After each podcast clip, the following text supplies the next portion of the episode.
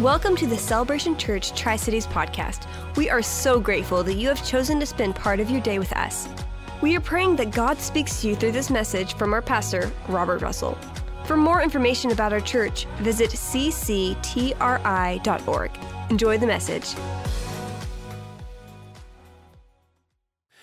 Now, what I've been doing here for a while is talking about abundant life. And of course, it's based on that one scripture where Jesus said, I came that you might have life and have it to the full or have it abundantly. And I raised the question early on are you experiencing abundant life? I tried to experience abundant life before I knew Christ by diving into the world in a lot of different ways and found all of those things empty and hollow. And as I've walked with Him for many years, decades now, I've learned that abundance is found in Him. In fact, you could pretty much look at whatever the world says, this will give you fullness of life. Find out what is the opposite, and there it is. Because basically, we talked about, for example, that abundant life, abundant mental life is believing the truth, walking in truth. The world says there is no truth. And the world basically is led by the father of lies and encourages you to believe lies. Pretty much in every area, find out what the world says and look in the other direction. Last week, we looked at the idea of an abundant physical life. And the world says to find an abundant physical life, you must indulge all of your sensual pleasures, that you'll find the most excitement and joy in life if you indulge yourself completely. And yet, if you go down that path, you will find that there is guilt and shame, sometimes destruction, sometimes even death. I think the saddest, or one of the saddest aspects of what I've done as a pastor is do funerals for people who've chosen very self indulgent courses that led to an early exit from this life.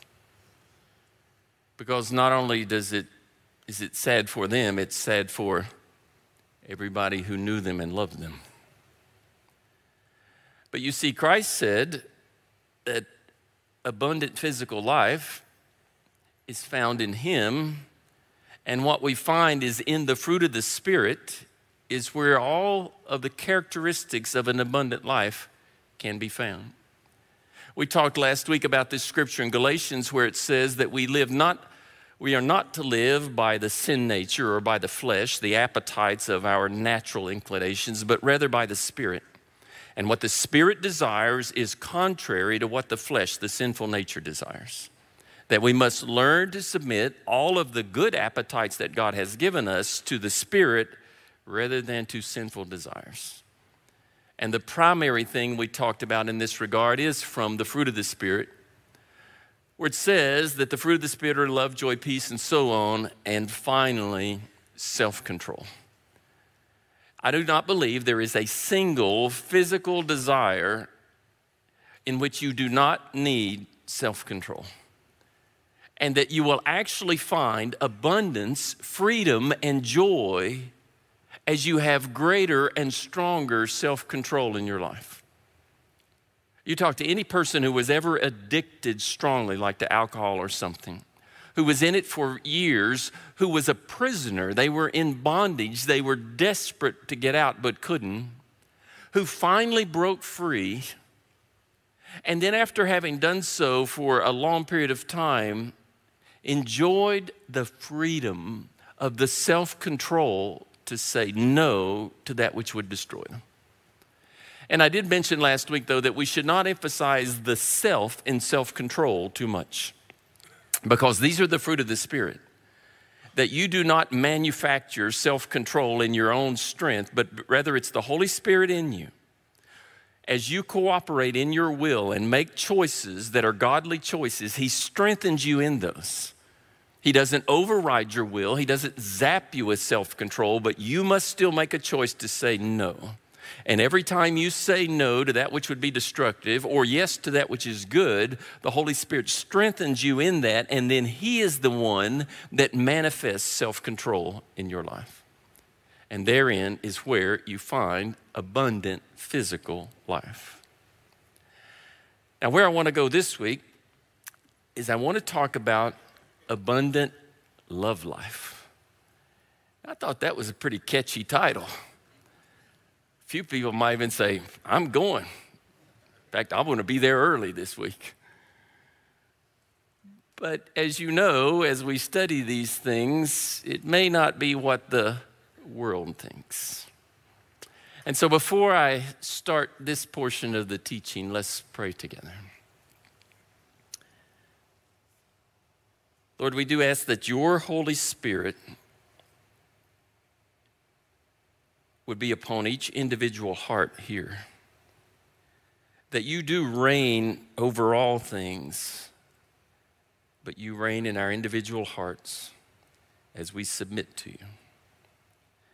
And I pray this day that you would break any hard places, that you would plow up the fallowed ground of our hearts to bring healing and wholeness and deliverance and freedom, that we might know what it is to have an abundance of love in you. The scripture does say in 1 Corinthians 13, and of course it's the love chapter, that the three that are most important are faith, hope, and love, but the greatest is love. But when you think of love, or if you had to define love, what would you say? And further, if you were to think about how you gained your concept, your perception, or definition of love, where did it come from? A few days ago, I was listening to a Focus on the Family broadcast, and there was a couple on there who now do marriage counseling, but they described their journey. They'd had a difficult journey. They married after going to college and uh, had a few good years. Their careers were going really well. But the lady described that her heart had become disconnected. She no longer felt romantically drawn to her husband, just didn't feel a sense of romantic love for him. And as it happened, there was a coworker in her company that she started talking to. He was married to. And at first, they were sharing with one another about their mutual problems in their marriage. But the discussions led to more and more, and eventually she had an affair with him. And after some time period, she divorced her husband, even though they had two children it came as a complete shock to him. Now, the interesting part of that story was they stayed divorced for seven years and then reconciled and remarried. And they've been remarried, I think they said, for about 20 years, and they do marriage counseling now. And she shared that a big part of her problem was her concept of love. She even said that she had gained her concept of love from the media, from television shows, other things like that. I don't think she mentioned movies, but I'm sure that was an influence. That she defined love as this romantic episode that was always filled with emotional things that made one feel good and it was that false concept that led her to look at temptation when it came her way because the temptation excited her idea of love. But she found that was false, allowed God to renew her mind and her heart, and realized that she wanted to reconcile with her husband. Now, that's a pretty interesting story. But I think what she described about her finding her definition of love from something in the world is probably what is the truth for most people. I mean, if you were to define love if I gave you an exam, you know, I like to give exams during this series. And I know somebody says the answer is Jesus. Yes.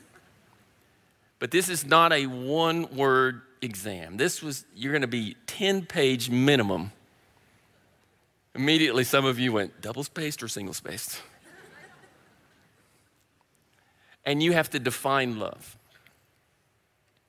Well, see, how many of you could say that you have seen a model of godly love? That you've seen it? Maybe you saw it in your parents, maybe in a grand, grandparents, maybe in somebody else who was very close to you. A model of godly love. As I said that, though, most of you probably thought about the love between a husband and wife, and that's good. But I thought about this friend of mine who had a very unusual circumstance. He was about 21 or 2 years old, and he had two younger siblings, both of whom were minors, and both of his parents died, not at the same time. I think it happened over a period of year, a year or two. And he ended up becoming the legal guardian of his siblings and raising them. Now, to me, and he did it well, that's a model of love. A lot of people would have run from that responsibility, especially at that age, thinking, I've got my life to live, all my dreams, all the things I want to accomplish. And, but he loved his siblings unconditionally. You see, a lot of us have a definition of love that's way too narrow. It's strongly influenced by the culture, and the culture's definition of love is primarily erotic. You know, there are four Greek words for love. There's phileo, brotherly, storge, more like friendship love. There's eros, which is erotic, and then there's agape. And our culture defines love with erotic, romantic love, which is very sensual, very fleshly, very deceptive, and also very fleeting. The scripture says this over in 1 John. It says, Dear friends, let us love one another, for love comes from God. Everyone who loves has been born of God and knows him. Whoever does not love does not know God because God is love. And in all of the places there where the word love is used, it is agape. It's unconditional. It's not love based on how I feel. It's love that is from the Spirit of God in me, a fruit of the Spirit. The first in the list of the fruit of the Spirit is love that comes forth even when I don't feel like it. One that perseveres through difficult things,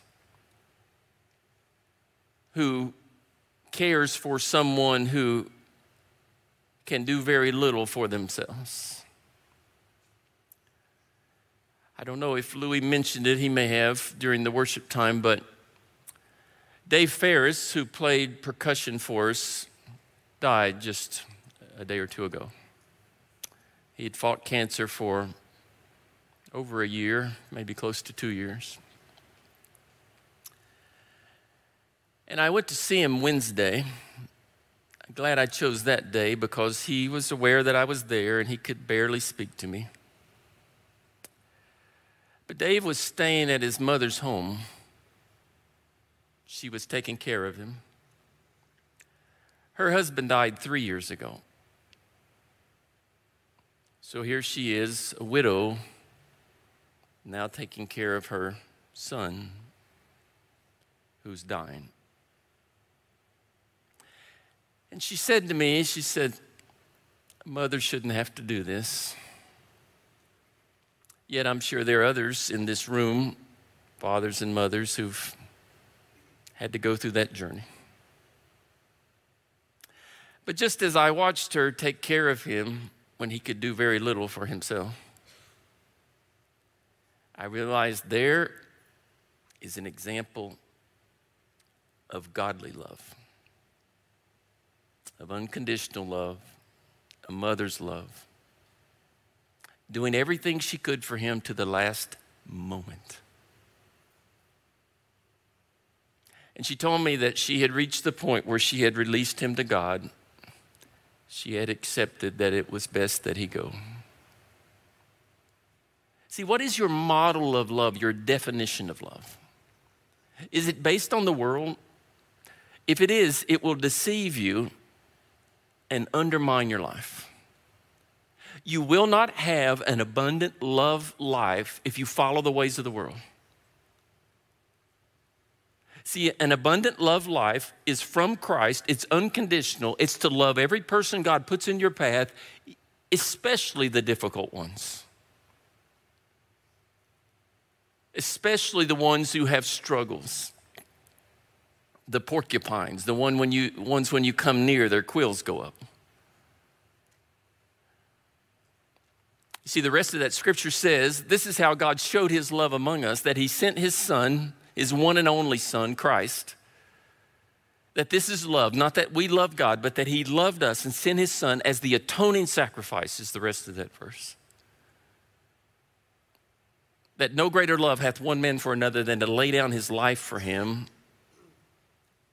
And you see, the greatest love is demonstrated by Christ not in the ways of the world, in fact, in the exact opposite ways of the world. Even the disciples were confused. Like when they came to arrest Jesus, Peter wanted to cut the ear off of the guard and so forth, and, and he tried to defend as the world defends. Judas was so disappointed, he betrayed Jesus, thinking, well, at least I'll get something out of this. But you see, his pathway was the exact opposite of the world. And if you want to have an abundant love life, you will follow the path of Christ. It's not loving according to my flesh, not according to my erotic desires. It's loving unconditionally, even when nothing in me wants to do so. Sometimes God will give you a path where in your heart you think, Lord, anything but this. I think of the prophet Hosea who had to marry Gomer, the woman who was a prostitute. Don't you think in his flesh he thought, Lord, could I have a different wife? But God said, This is the path and Hosea. Everything about Hosea says that he did what? He exactly obeyed the will of God. And not only demonstrated unconditional love to her, demonstrated unconditional love to the nation of Israel and for all of history. That's the way of Christ. Now, there is a scripture that tells us about abundant love. It's a story where Jesus is going to the house of the Pharisee He's going to have a meal there. And as he goes, there's this woman who hears about him being there, and she comes. And we pick up the story here where Jesus turns and he says, Do you see this woman? He said, I came into your house and you did not give me any water for my feet. Now, what did he mean by that?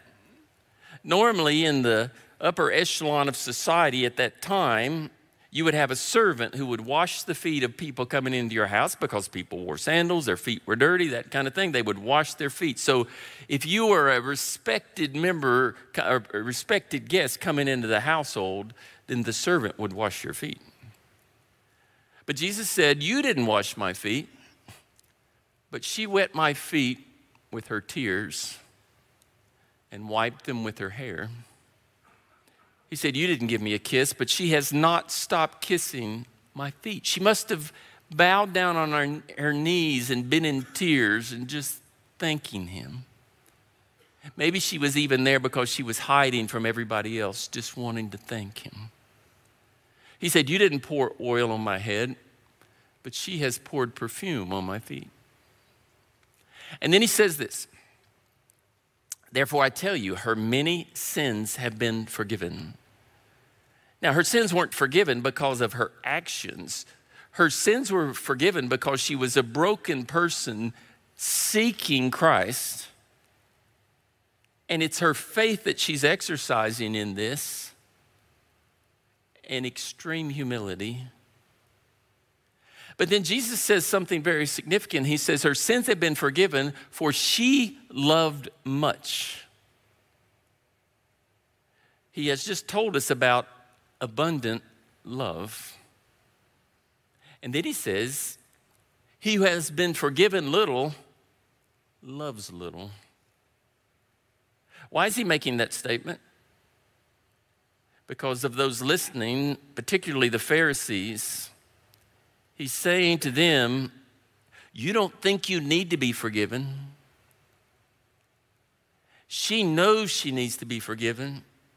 She's the one filled with love, and you love very little. See, perhaps you think you don't need forgiveness very much. Well, maybe you just haven't matured enough to recognize things in your own heart, and you'll see it later. But if you've been through a measure of life and you don't think you need to be forgiven, then you do not understand the darkness of your own soul, the selfishness, the narcissistic tendencies to take advantage of other people,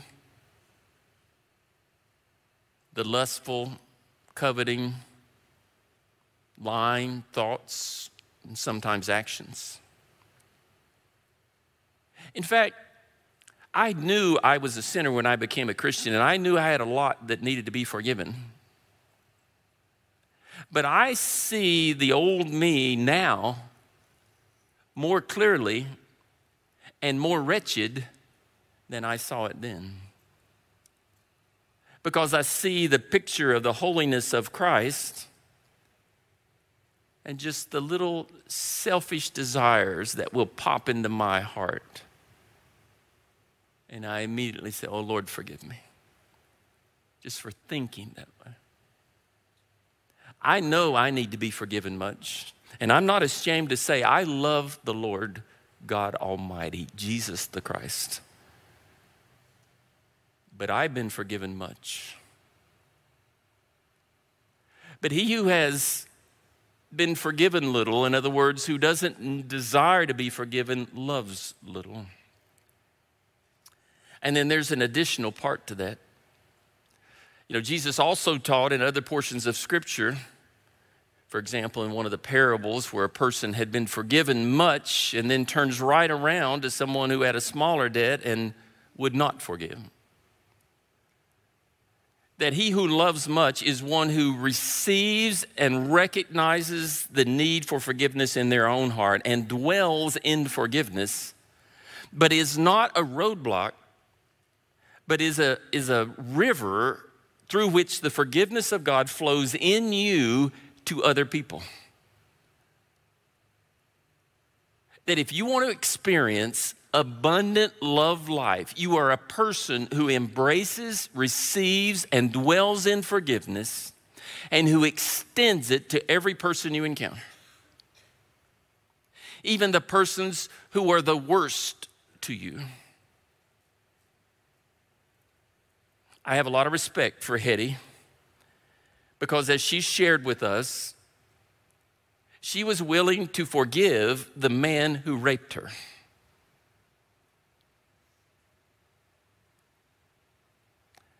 Even to the point of going to the prison to extend forgiveness to him.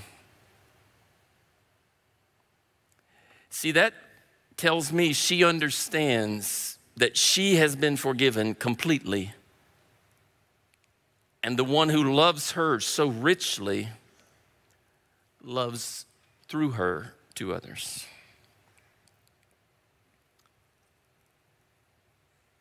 That we're not a perfect people, a perfect church, there is none. Christians are forgiven people who should demonstrate to the utmost degree forgiveness to others. But too often, we play games We put on facades.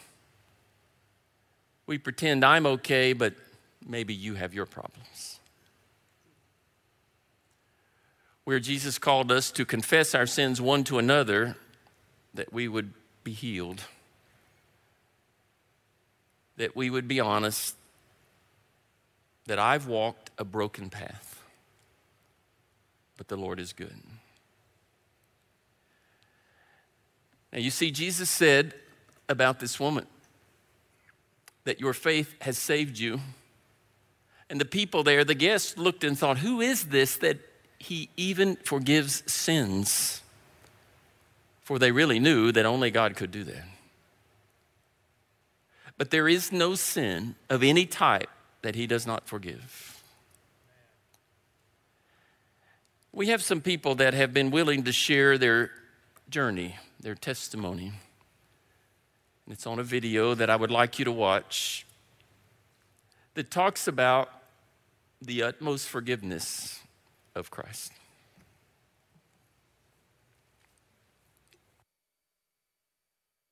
My name is Tammy, and I'm on staff here at Celebration Church. I was a young lady who was very determined and outgoing. I was very active and, and involved in my community and in my church.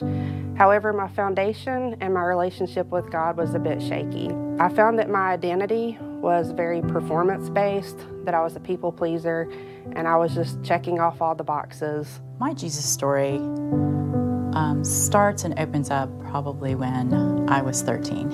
Um, I grew up in just a beautiful home out in the country in north central Ohio. You know, growing up in a home that sought God and honored God, um, that just really faded as I was growing up. And so I, I didn't have an anchor. Um, on the outside, I was this, you know, put together, like really kind of perfect looking girl. Um, on the outside, it looked like I had it really together. On the inside, I was just a mess. Absolutely no, looking back in hindsight, that I substituted lust and attention and approval and performance um, for love. In my 20s, I began to make some poor choices, and uh, I had a lot of unrelenting trauma happen in my life. Um, it was things that were a result of my own sin, and then things where sin was done to me. There was a malevolent trauma that occurred, which resulted in a pregnancy, and then resulted in my own sin and moral injury. And I had, um, as a result, I had an abortion at the age of 26. I found myself as a single mom, working three jobs, going to school full time, and adding post abortive to the list of things that define me. When I was in high school, I started dating a guy, and this became a pretty serious relationship. When I left home um, to start my freshman year of college, within the first two months of my college career, I was pregnant. And I was terrified. I was terrified of being humiliated. I felt so ashamed. I was so embarrassed. Um, and I was really terrified of that persona that I had created just um, coming tumbling to the ground and everybody being able to see through it. I very intentionally looked for a crisis pregnancy center and a Christian crisis pregnancy center. And they put a photo album in front of me. And this photo album was of these horrific pictures of these aborted babies. And I just felt so condemned, so ashamed, so horrified. And honestly, at the time, I believe God was so angry with me and just hated me. I just believed that God wanted nothing to do with me because of what I'd done, because of my sexual sin. I ran out of that clinic just with hot tears of shame rolling down my face. I didn't even stick around long enough to see if those women were going to tell me that, that God saw me and loved me and forgave me. I don't know. It just felt to me like they saw a cause rather than seeing a person. It's like they really believed they were doing something for God, And they were telling me the truth, but they weren't telling me the truth with God's love. So my boyfriend and I at the time just decided we were going to do this and we weren't going to tell anybody. I thought it was a solution. And when I counseled with um, the women at Planned Parenthood, that, that's really how they presented it to me.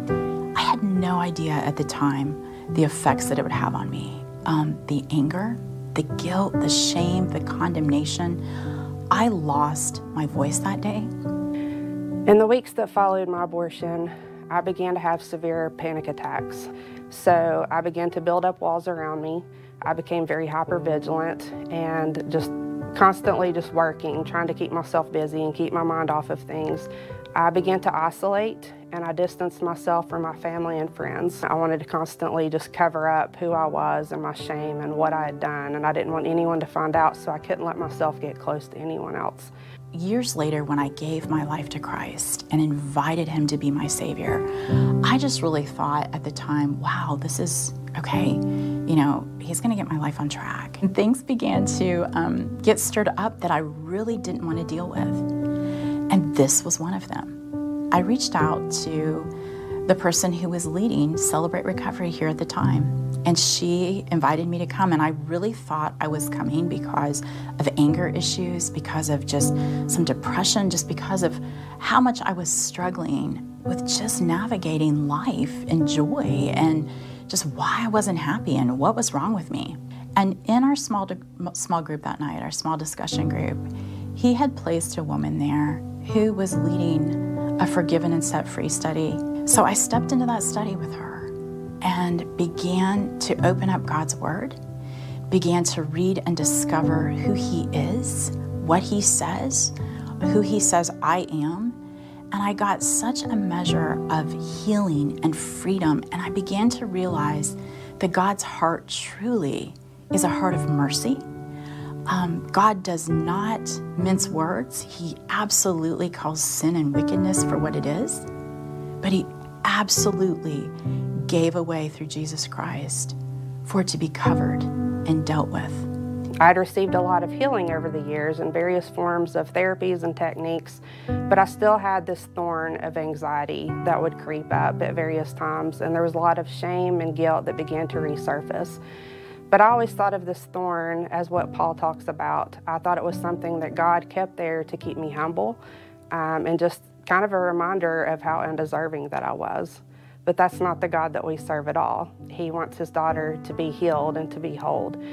This past summer, I attended a retreat that is for abortion wounded hearts. Um, it was there that I had a true encounter with God and that I received a great amount of healing um, from the Father. I was offered a safe space where I could open up and share about my story for the first time. I was able to grieve my child, I was able to memorialize her. Um, God showed me that I have a baby girl and that she is in heaven. And I was able to, for the first time, see her as a person rather than this horrible traumatic thing that happened to me in my past. And I was able to restore my mother mantle and be reconciled with God and see the redemption that He has for me and what uh, what He did for me on the cross that truly paid for and covered everything that I'd done. Um, years later, I thought that you know I'd walked through a measure of healing, and I had um, gone to a conference in Knoxville, and um, at this conference, we're given bags of information. Um, and in this, this baggie, there was this brochure. And I just felt like God was saying, Kimberly, I have more for you. You really need to step into this with me. So I did. In 2013, I went to my own Deeper Still retreat. Um, I wasn't sure what to expect. Um, when I got there, I realized that there were men there. And I began telling God, how this just wasn't going to work and how I could not do this because when you put men and men and women together, especially in a setting like this, it just changes the dynamics. And Lord, I just can't do this. And in that moment, in a way that only the Lord can, He just said, Will you just trust me? Will you trust what I have for you and what I want you to receive? And so I said, very honestly, I'm not sure, but I'll try. And so, with just that little ounce of willingness, how he met me that weekend was, was truly life changing. And he delivered me from being just so broken and so ashamed, so fearful, and just believing that there was something wrong with me, to being a daughter of delight to him, of being a woman of valor who has gotten her voice back, who has a whole heart to worship him, um, who can speak to others who may be absolutely shackled by shame, and who can lead them to the foot of Jesus, to the mercy seat of Jesus, and just battle for the freedom that I know He has for them. I just want to put a call out there to my abortion wounded brothers. You have a place in this fight. Your voice matters too. The Lord has more for you. He has restoration and healing and wholeness. He wants to absolutely transform you from a defeated warrior to a blessed man of God. And I pray and encourage you to just go after everything that He has for you. You won't be sorry. And joy like you've never known before. It's worth it. We need you. My hope in sharing is also that you will realize that you're not broken beyond repair. Um, we're not broken, we're wounded, and wounds can be healed with a soul healer. He is faithful, and no matter what you've walked through, there's always hope and healing beyond that.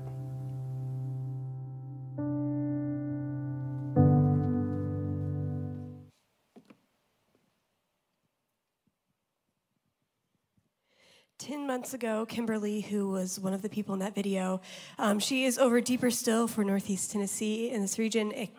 And she came and shared with the staff her story. And that was the first time that I had ever seen or heard from anyone that I knew um, that they had had an abortion. And it really um, softened my heart in ways that I didn't know I needed to be softened. And as I sat there and heard her story, I felt strongly God asking me to write a song um, for women and men who are post abortive, a song of hope and healing, and to then choreograph a dance for it as well and make a, vi- a video to go with it. And um, abortion is not something that has been part of my story, so um, I started on the journey of looking for post abortive women and interviewing them um, to hear their stories and to um, give me a look in to see how to write this song and how to write it in a way that would be effective and um, speak to those who are post abortive. Um, and over the last 10 months, I've had the honor of hearing six women's stories, and it has just been so humbling to me to hear how much shame and condemnation that they have lived in for so many years and just all the lies they have believed. Um, I learned that 25 to 33% of all women in the church have had abortions, and that does not include men in that statistic who also um, participate in abortions. Um, so um, we're about to watch the video that we have created, and it is really my prayer that those of you who are post-abortive, that you would um, just feel God's mercy and love, but that for those of us who are not post abortive, that our hearts would be softened, that we would see post abortive women and men from the God's perspective. And I would just like to say um, to those of you who are post abortive, um, as someone who is on leadership, I would just like to stand in and represent the church and just ask for your forgiveness for any way that the church has made you feel less than, or that the blood of Jesus was not enough for your sins and that you have outsinned God's grace. I'm sorry for the ways that we have wronged you and that we have hurt you.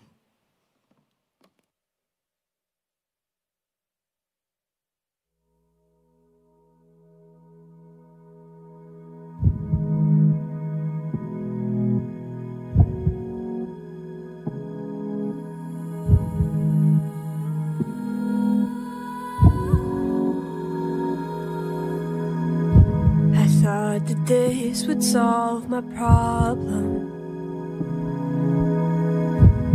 I felt trapped, this was the only way out. There was no one there who could save me. So I felt forced to take the life of my baby. My voice was aborted that day. I broke beneath the weight of my shame. There's not enough time in the world to wash my hands of this blood. I've tried so hard, but still I can't forget. I've put on a mask as I try the evil lifetime. But I thought that I would never breathe again. My fear drove me to that clinic. And now depression drives me everywhere I go. I numb the pain, try not to feel it. But anxiety is still in control. My voice was aborted that day. I broke beneath the weight of my shame. There's not enough time in the world to wash my hands of this blood. I've tried so hard, but still I can't forget. On a mask as I try to hide the evil lifetime. But I thought that I would never breathe again. Can you forgive the wrong that I've done? Help me to believe that I can cannot outsin your grace. You say you place my guilt on your son. That you redeemed my past, it's gone without a trace.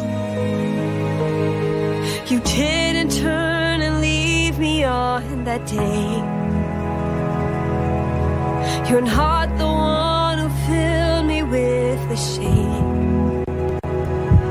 All of my fear and regret me the end blood. You saw my fall, but still you forgive. You pick up my heart and you say to me, Child, you're not done.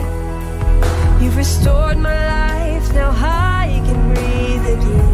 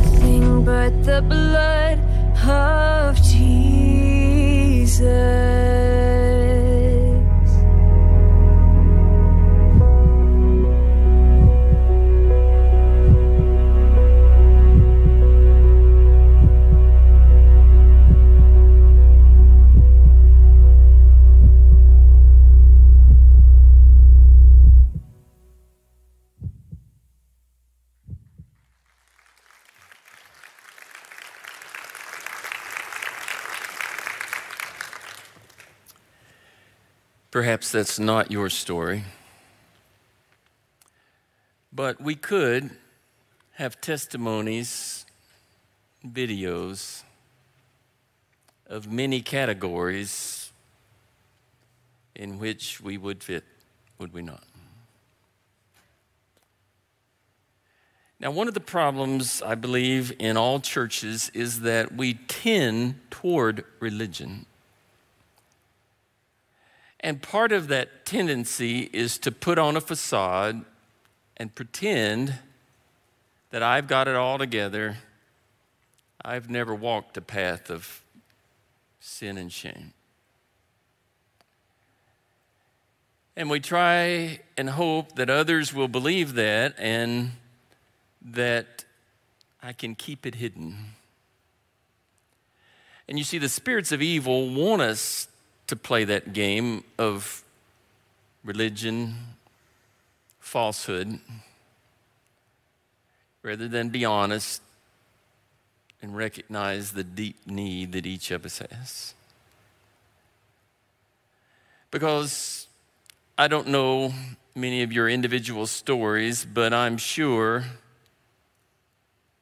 almost everybody here has the compartment of their life they would rather nobody knew anything about. Their guilt, their shame, the places that even now, even though you know in your mind you are forgiven, in your heart, you just can't quite believe it's true.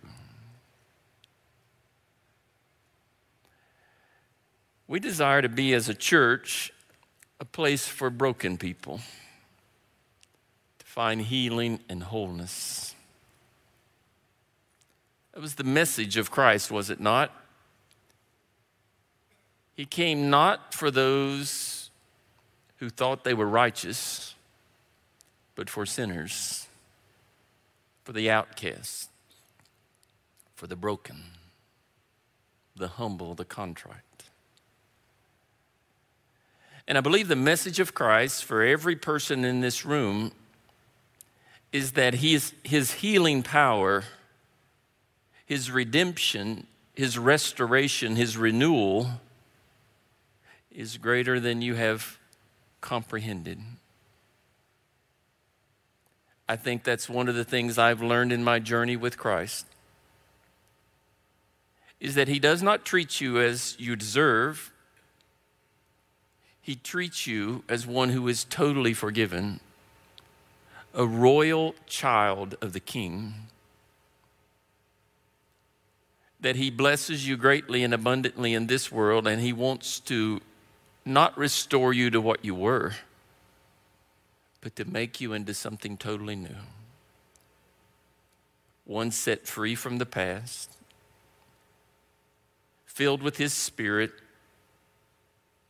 that you would be one who dwells in the richness of His forgiveness for you, that you would know you have been forgiven much, in order that you might be a vessel of forgiveness and love for others. No matter what your story is, God can take it and redeem it and use it as a means to heal other people. So, we're going to conclude with one song. And during this time, I would encourage you to be honest with God just lay before Him what is the deepest place of your guilt and shame? What needs healing? And my prayer is whether you're here today or watching online or listening on radio, that the Spirit of the living God would penetrate your soul, that you would find healing and wholeness in a greater way than you have ever known. We hope that you enjoyed this podcast and that it blessed you in some way. Don't forget to visit our website at cctri.org and make sure that you send us your prayer requests at office at cctri.org. We pray that the God of hope fill you with all joy and peace as you trust in Him.